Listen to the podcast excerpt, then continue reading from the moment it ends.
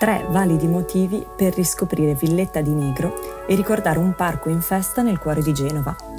Ciao, sono Federica e oggi parliamo di tre buoni motivi per riscoprire Villetta di Negro.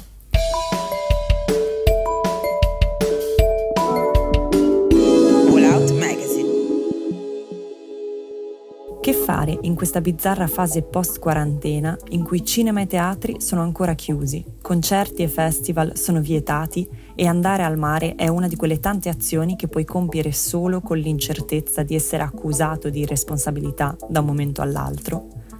Un'idea potrebbe essere riscoprire alcuni luoghi genovesi poco frequentati e spesso, purtroppo, anche poco valorizzati. Villetta di Negro è uno di questi. Oggi Villetta, nonostante sia un parco nel centro di Genova, con spazi estremamente vari, alberi secolari e vista panoramica, è frequentata quasi esclusivamente da persone che portano a spasso il cane nel tardo pomeriggio e da abitudinari visitatori che alcune simpatiche recensioni su TripAdvisor definiscono vandali intenti a bivaccare nel degrado. Chi ha scritto le recensioni in questione evidentemente non sa che a Villetta si può stare solo fino al fischio del vigile, come avverte chiaramente il cartello all'entrata di Salita Battistine, che ben si guarda dal citare un orario, così la suspense di rimanere chiusi dentro è sempre presente. È vero però che da diversi anni il parco è ormai una chicca abbandonata, davvero impossibile da apprezzare, fortunatamente forse, per gli amanti del decoro urbano.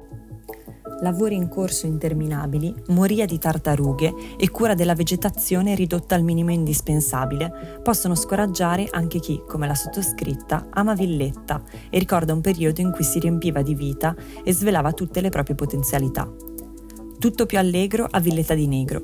È lo spirito con cui per anni il parco pubblico nel cuore di Genova si è aperto alla città, grazie al progetto di recupero portato avanti dalle scuole della zona.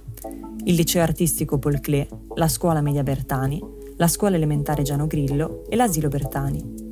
Iniziato nel 2000 e durato forse troppo poco, il progetto di recupero ambientale di Negro Battistine ha permesso a tantissimi bambini, insegnanti e genitori di scoprire questo parco come luogo di incontro, gioco e confronto.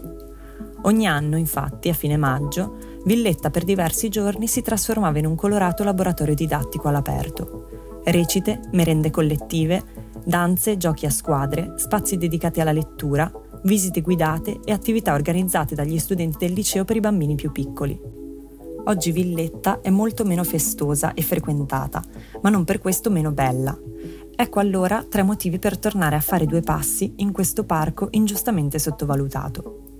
Numero 1. 1000 itinerari possibili. C'è l'imbarazzo della scelta, dovendo decidere che percorso fare a Villetta. 3 ingressi diversi, itinerari tra le grotte artificiali, giardini a più livelli a cui si accede in maniera inaspettata e tante possibili stradine alternative, che rendono davvero piacevole il saliscendi tipicamente genovese. Vi troverete a domandarvi se davvero non eravate già passati davanti a quella voliera, accanto a quell'aiuola o vicino a quella cascata, l'unica esistente in un parco in centro a Genova. Numero 2. Una lunga storia.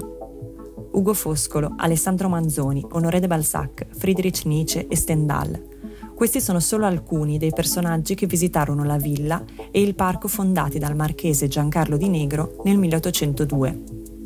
Il Viale dei Busti commemora ancora oggi alcuni celebri genovesi e in alcune occasioni è possibile accedere ai sotterranei esistenti all'interno della collina e utilizzati durante la Seconda Guerra Mondiale.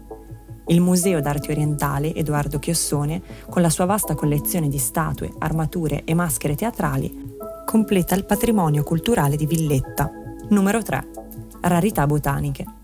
Il parco di Villetta di Negro nacque inizialmente come giardino botanico e negli anni si è trasformato prima nella sede del Museo di Storia Naturale, con zoo annesso, come ci ricordano le grandi voliere ancora presenti, e poi in Museo di Archeologia e Geologia. Oggi nel parco si trovano 2 platani monumentali di circa 200 anni e 3 sequoie risalenti al 1870. Ma antichi visitatori illustri parlano di piante esotiche e splendidi roseti che coloravano i giardini all'italiana. Questi naturalmente sono solo alcuni dei tanti motivi per andare a fare due passi a Villetta di Negro e chissà che passeggiando tra alberi monumentali e voliere vuote non nasca un'idea per ridare vitalità a questo parco, così particolare e poco conosciuto.